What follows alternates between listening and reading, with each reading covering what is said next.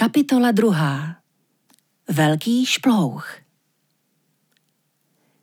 Kdysi dávno uprostřed velkého nic, jehož pozůstatkům dnes říkáme vesmír, narazila malá ledová kometa do velké hliněné planety. Led tím nárazem roztál a voda se smíchala s hlínou. Vzniklé bahno vyšplouchlo na všechny strany a když se zase sformovalo, zrodil se z něj obrovský mrož. Mrož si putoval temným vesmírem a tisíc let se divil, jak mohl tak podivným způsobem vzniknout. Na odpověď nemohl přijít a tak se nakonec radši dodivil a prostě vzal na vědomí, že tu je. A v zápětí tak nějak nepříjemně pocítil, že tu je úplně sám.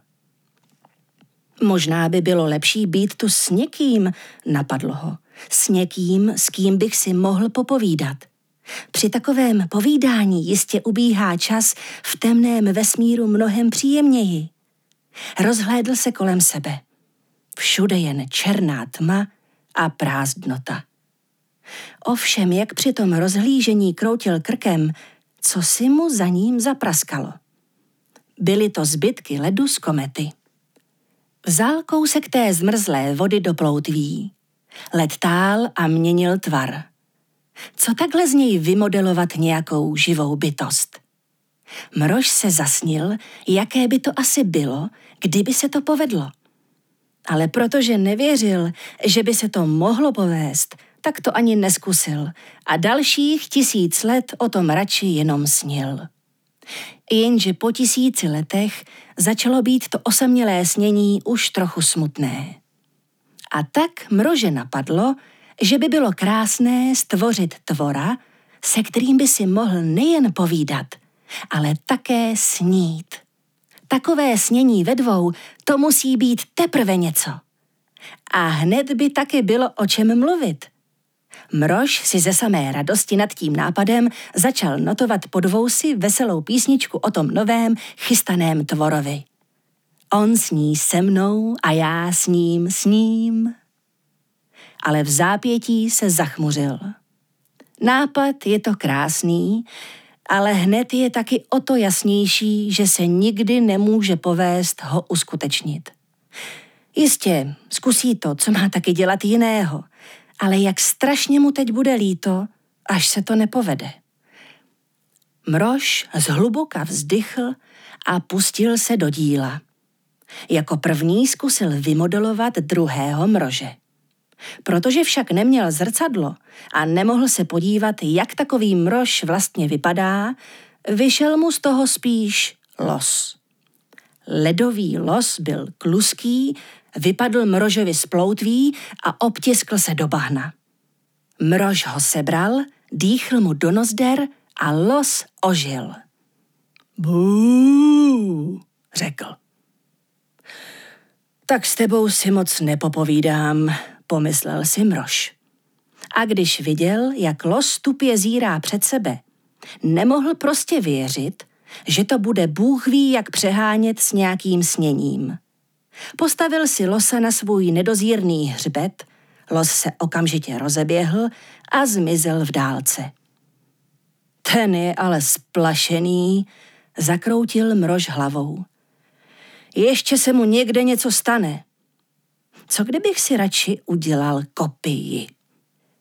Nechal v ploutvích roztát kousek ledu, nakapal vodu do losího otisku v bahně a počkal, až voda v té bahení formě zmrzne. Led nevyplnil formu úplně po okraj, takže kopie byla o něco menší. A protože byla z nově zmrzlého, čistého ledu, zdála se být průsvitnější a jemnější. A vlastně možná hezčí. Mrož se rozhodl, že jí bude říkat samice. Oživil ji a poslal za losem. Kdyby se jim přece jen podařilo snít, budou aspoň moci snít spolu. Ona s ním sní a on sní, sní. Zanotoval si mrož, ale tentokrát to znělo smutně. protože tomu snění už prostě nevěřil. Jenže stejně neměl nic lepšího na práci. A tak sáhl pro další kousek ledu a zkusil vytvořit jiného tvora. Tentokrát se mu povedla treska. Dýchl jí do žaber a treska ožila. Neřekla nic. I její kopie mlčela jako ryba.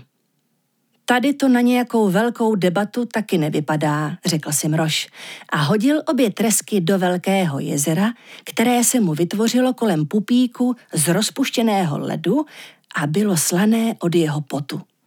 Mrož se rozhodl, že mu bude říkat moře. Tam si můžou tresky klidně mlčet, pomyslel si. O nějakém rybím snění raději ani nepřemýšlel. Při dalším pokusu se mu povedlo cosi lehkého a opeřeného. Dost divně to skřehotalo. Co jsem si to jen vymyslel, ptal se Mrož nahlas sám sebe. Nikdy se mi nepovede stvořit něco, s čím by si šlo popovídat, natož, aby to snilo. Nebo kolikrát ještě to budu muset zkusit? Stokrát? Tisíckrát? Krát, krát, odpověděla vrána. To byl jistě pokrok, ale mrože to neuspokojilo. Tohle má být vrchol mého snažení? Pták, který jen opakuje poslední slabiku a ani nemá vlastní názor? Mrož znechuceně mávl ploutví. Vrána to po něm zopakovala. Mávla křídly, díky čemuž se vznesla a odletěla pod nebeskou klenbu. Ta se nad mrožem mezi tím vytvořila spáry, kterou vydechoval. Mrož modeloval dál a dál. Už stvořil úplně všechna zvířata. Rosomáka, ledního medvěda, vlka, vránu, velrybu, lososa, tresku i soba.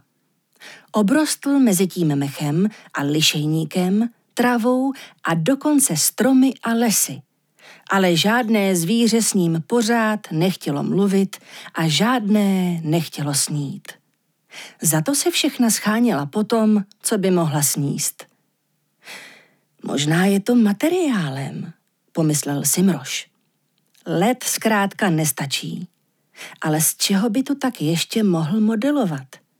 Asi by to šlo z hlíny, ale tu by nebylo kde vypálit a bez vypálení se hrozně drolila.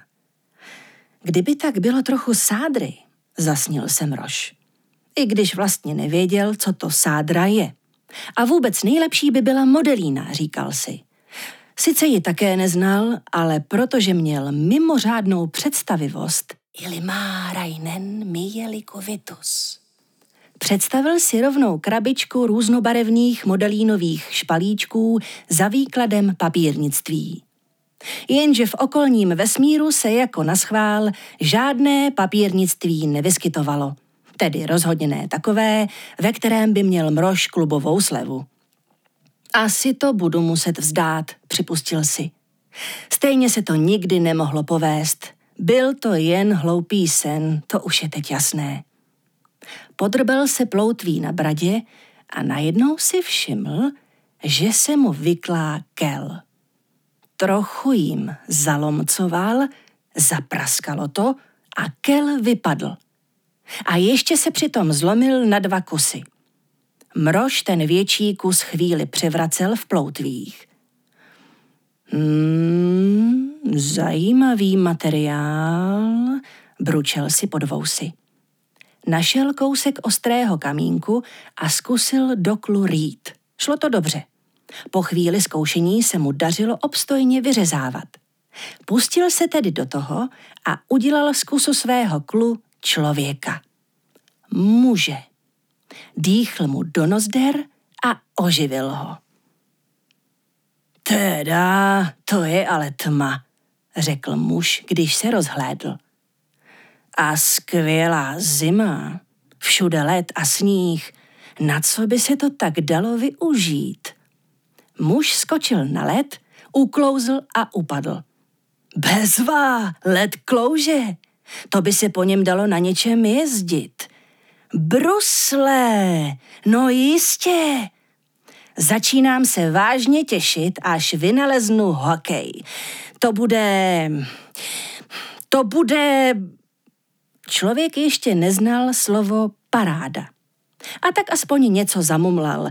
Znělo to podivně, jako by řekl, to bude Nagano. To je ono, pomyslel si Mrož. Tohle jsem přesně chtěl. Sice nevěděl, co to poslední mužovo slovo znamená, ale zdálo se, že ten člověk sní. A dokonce nahlas. Mrož byl nadšený. A ten hokej ho zajímal. Chtěl se o něm dozvědět víc. Honem udělat kopii, rychle zálohovat, říkal si Mrož, dokud to mám v paměti. Protože vytvořit v budoucnu znovu něco podobného by snad ani nebylo možné. Rychle obtiskl člověka do bahna, až byl celý špinavý a udělal si provizorní hliněný model. To proto, aby měl podle čeho vyřezávat, kdyby člověk taky někam utekl. Nebo spíš odklouzal. To je hlína, to se mi líbí, smál se tomu muž. Špína mu zjevně nevadila. Myslím, že na hřišti pro ten hokej budou mantinely a taky čáry. Červený a modrý. A ta modrá se nebude smět přejet dřív než puk. To by pak byl, říkejme tomu třeba offside. Mrož se zalíbením naslouchal a napadlo ho, že když člověk tak pěkně sní a mluví, musí mu dát nějaké jméno, aby ho měl jak oslovovat. A tak ho pojmenoval Anty. A aby měl člověk, jak říkat jemu, vybral Mrož sám sobě jméno Nestory. Z menší části klu mezitím vyřezal kopii člověka a stvořil ženu. Ještě ji pro kontrolu vtlačil do bahnité formy.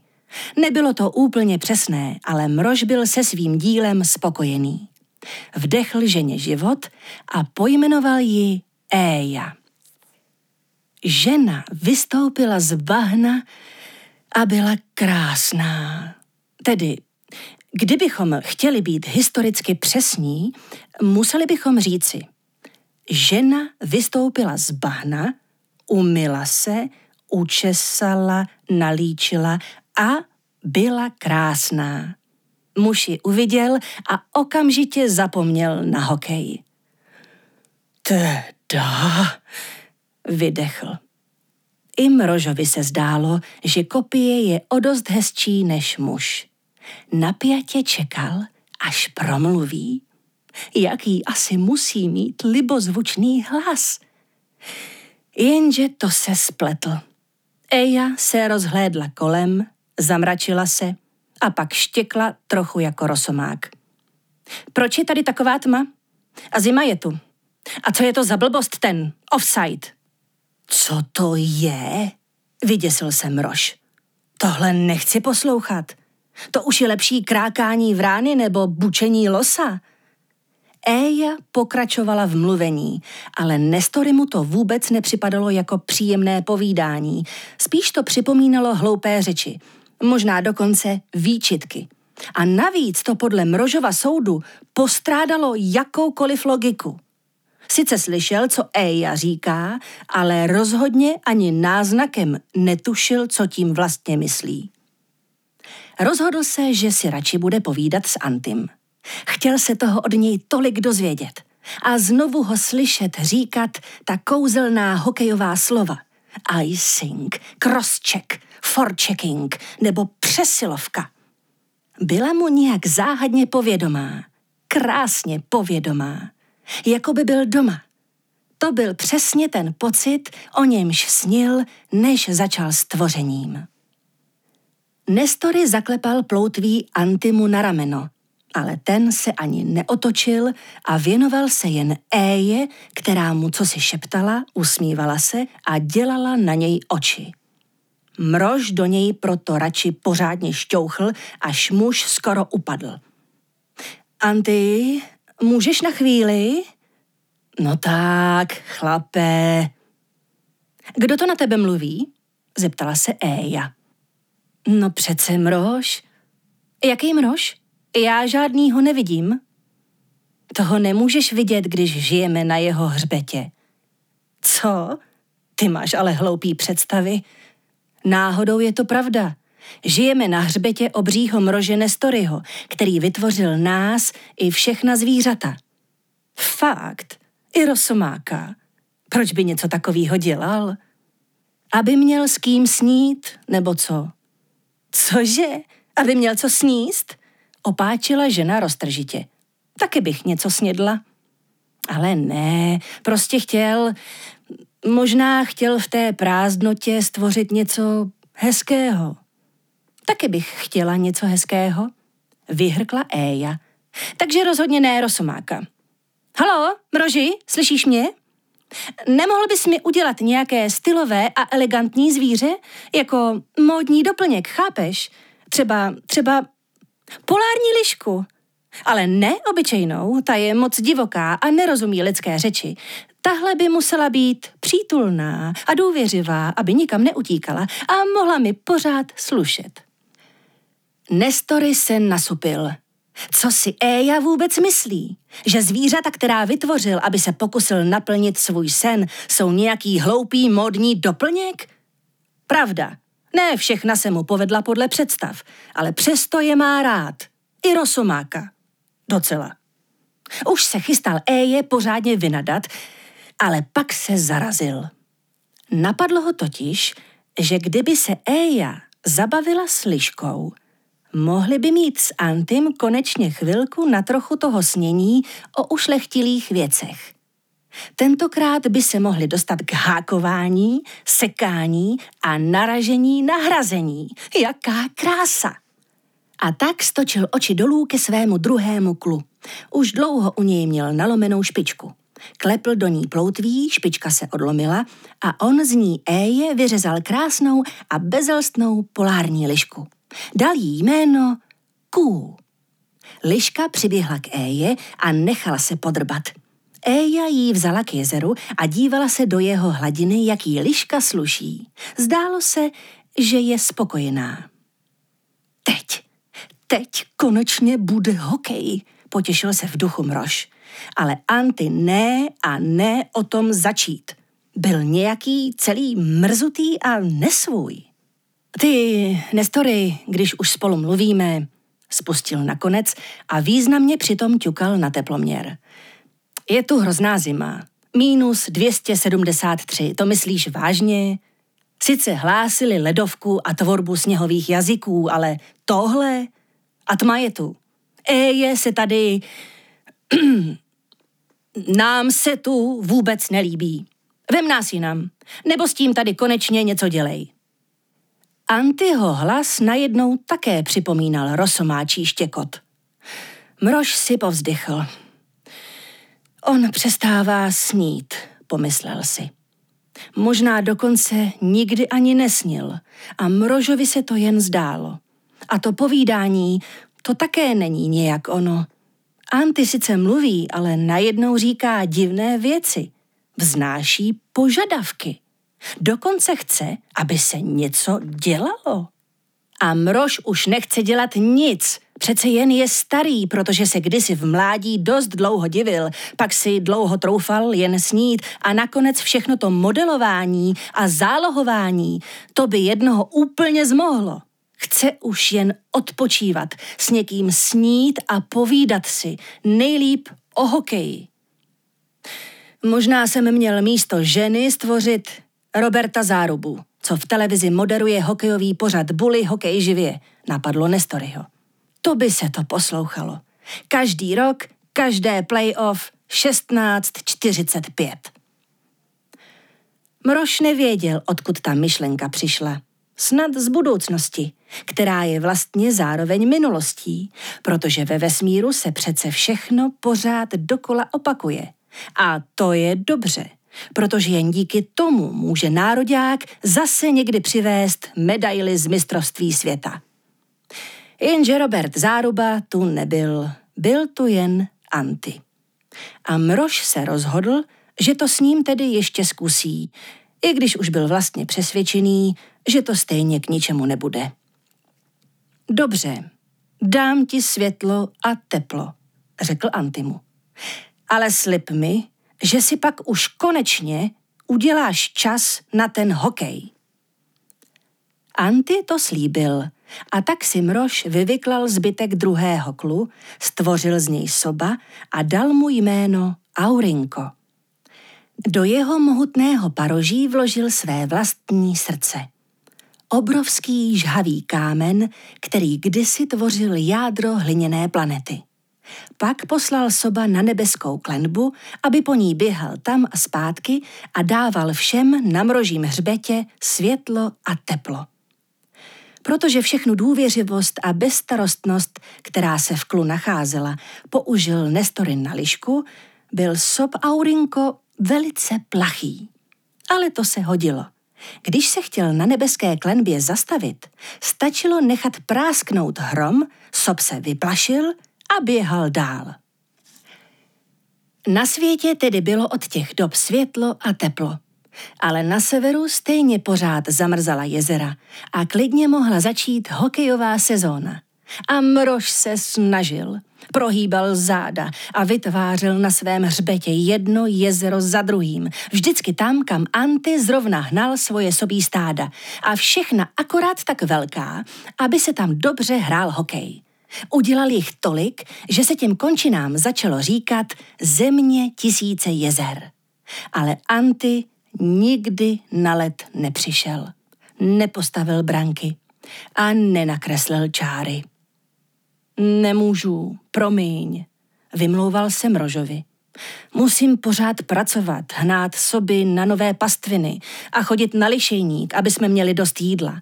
Eja strašně ráda jí a pořád chce něco novýho. Nejdřív chtěla mlíko, pak máslo. Teď už musí mít i tvaroh a síry.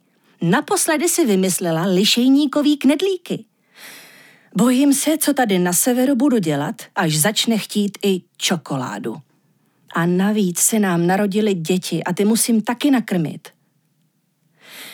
To musíš, přisvědčil Mrož. Ale nezapomeň, že dětem můžeš dát ještě mnohem víc, než jsou jen hloupé knedlíky a čokoláda. Třeba tu skvělou hru s hokejkou a pukem. Kde pak? Zavrtěl hlavou Anty.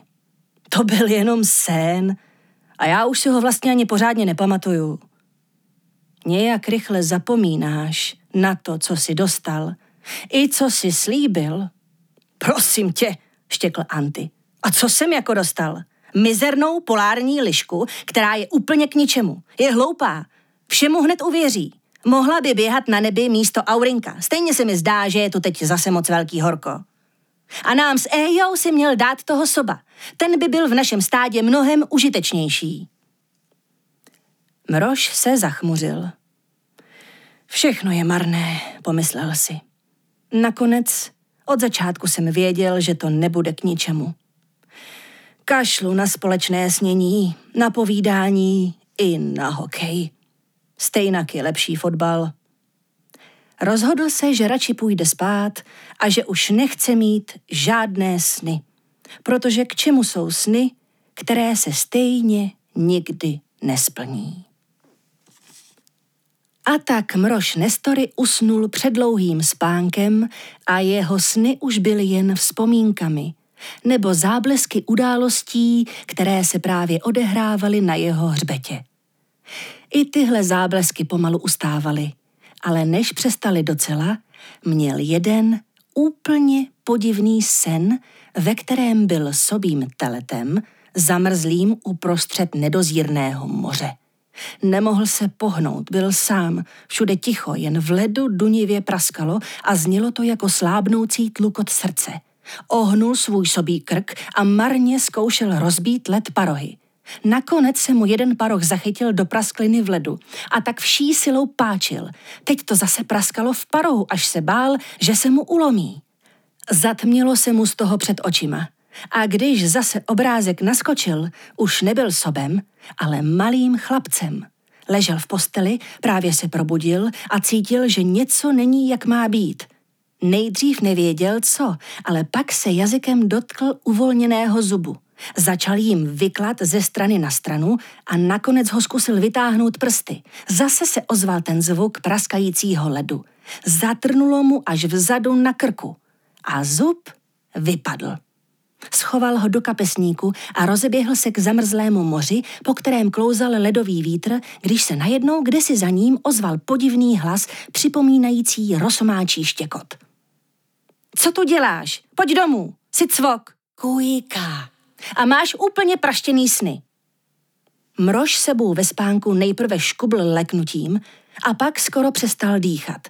Napadlo ho, že ten kujka, o kterém se mu zdá, je možná tím tvorem, se kterým by mohl snít.